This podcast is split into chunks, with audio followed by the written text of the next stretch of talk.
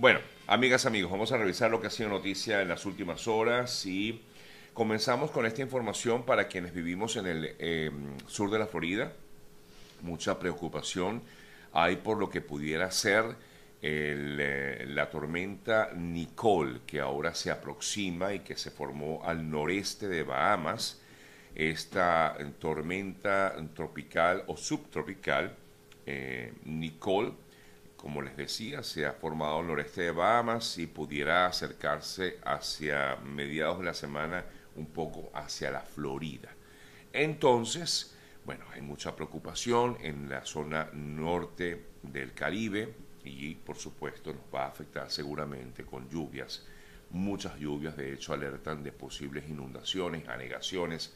de calles en el sur de la Florida. Esto como parte de informaciones que se manejan a esta hora de la mañana para quienes estamos aquí en esta zona del país. Revisamos otras importantes noticias destacadas en las últimas horas y entre otras hay que comentarles eh, para todos lo que eh, fue este fin de semana unas declaraciones que dio Gustavo Petro, presidente de Colombia, quien augura el mayor de los éxitos en la reanudación de la llamada mesa de diálogo entre eh, la administración de Maduro y la, representación de la oposición venezolana. Una, unas reuniones que en teoría comenzaban este fin de semana que mm, acaba de concluir, pero no se dio. El eh, mandatario colombiano afirmó, entre otras cosas, eh, que Venezuela debe prevalecer, en Venezuela deben prevalecer los derechos democráticos y avanzar hacia la integración o reintegración del sistema interamericano de derechos humanos, una solicitud que elevó el propio presidente colombiano a, luego que se reunió con Maduro en Venezuela y le pidió que en esas próximas elecciones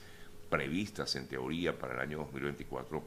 la oposición pueda tener garantías reales, dijo tal cual así el propio mandatario colombiano, para que puedan participar en este proceso electoral de llegar a darse. Para hoy se espera un reinicio o el reinicio de, las, eh, de los vuelos entre Colombia y Venezuela. Información reciente habla justamente acerca de que para esta tarde es cuando se daría como tal el vuelo inaugural entre Caracas y Bogotá con la línea Turpial en eh, esta ruta Caracas-Bogotá-Caracas prevista para hoy a las 5 de la tarde se trata de un vuelo inaugural, posiblemente no haya boletos vendidos, aunque aparece en el sistema, eh, pero eh, pues es como tal lo que se espera para el día de hoy con esta reanudación de los vuelos entre Colombia y Venezuela a partir del día de hoy, en lo que sería este reinicio de actividades eh, de,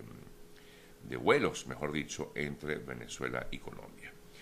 Otras informaciones destacadas en las últimas horas, bueno, podemos comentarles un poco acerca de este caso del chino Miranda, que ha dado, ha creado mucho revuelo, sobre todo en las redes sociales. Ayer el Ministerio Público venezolano informó acerca de, una investigación que abrió, abrió perdón, con respecto a este caso, el caso del chino Miranda. El eh, propio Ministerio Público informaba que fiscales estuvieron presentes en, la clínica El Cedral, donde se encuentra allí eh, recluido el, eh, eh, Jesús Miranda, el chino, en compañía con su médico tratante. El médico habría indicado que el artista se encuentra hospitalizado por evaluación y posterior tratamiento. Dijo también que requería de una evaluación neurológica, psicológica y clínica entre otras cosas que debería en todo caso iniciarse con respecto a la salud del chino Miranda. El eh, joven estuvo, como ustedes saben, primero en otro centro de rehabilitación contra justamente la, adicción a las drogas, la tía Panchita. Este lugar fue em, allanado por el Ministerio Público, eh, no obstante, el centro de rehabilitación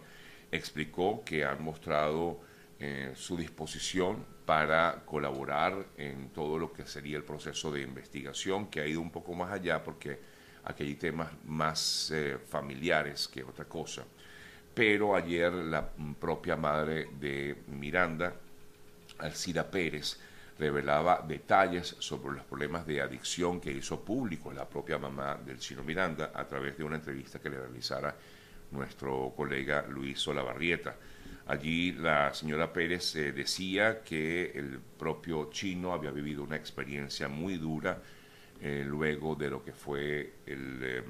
haber sido afectado por COVID-19, luego las secuelas que le dejaron esta enfermedad y esto le habría originado una serie de experiencias que lo llevaron a consumir drogas, dijo la madre del joven. Además de haberle dado COVID, le dio culebrilla, le dio neuropatía periférica y con todo este estrés, eh, dice que en medio de eso sale, comienza a hacer algunas grabaciones de, música, eh, mucha ansiedad y esto lo habría llevado a consumir drogas, fue lo que dijo la madre del joven artista. Y eh, e hizo señalamientos en contra de la persona que en estos momentos se encuentra como pareja sentimental del chino Miranda. Esto forma parte de lo que estoy comentando, de lo que eh, le habría respondido a nuestro colega Olavarrieta, Luis Olavarrieta, en este especial que hizo Luis recientemente sobre la situación del chino Miranda, que insisto, se ha publicado y ha hablado muchísimo en las redes sociales, pero pocos quizás entendían realmente qué era lo que ocurría con respecto, o los detalles que había con respecto a este caso. Eh, mucho se especuló, pero finalmente, pues digamos, se pudo entender o lograr un poco entender qué es lo que ocurre con la salud del chino Miranda. Lo que mejor, lo que más deseamos es que se recupere y que pueda salir pronto de esta eh, terrible situación que ha vivido este joven artista, em, quien, bueno, llegó a la cúspide de, su carrera eh, cuando formaba parte del dúo Chino y Nacho. En otras informaciones, la región boliviana de Santa Cruz le cumplió ayer 16 días en huelga para que el censo de población sea en 2023, con la advertencia de que se espera para el día de hoy justamente una protesta masiva y se extienda a diversas partes de, de, Bolivia. Eh, esto mientras se trabaja para fijar una fecha definitiva de empadronamiento en Bolivia, eh, donde se espera se realice en todo caso el próximo año un censo, pero hay molestias en la población, razón por la cual se han dado estas protestas en esta nación suramericana. En Nicaragua ayer se vivió un proceso electoral, un proceso electoral pues aseguran muchos organismos internacionales amañado. Eh, de hecho, el oficialismo controla, el oficialismo, hablamos del régimen de,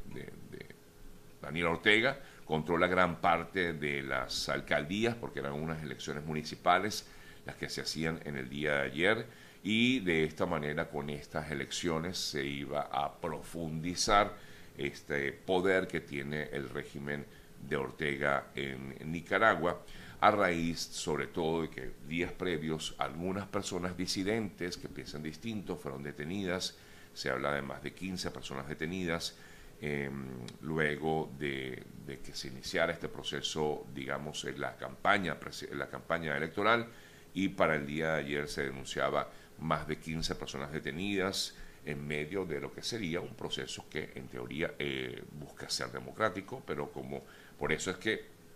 muchos organismos internacionales afirman que no hay ningún tipo de transparencia en este proceso electoral realizado ayer en Nicaragua. De hecho, el principal encargado del Departamento de Estado de Estados Unidos,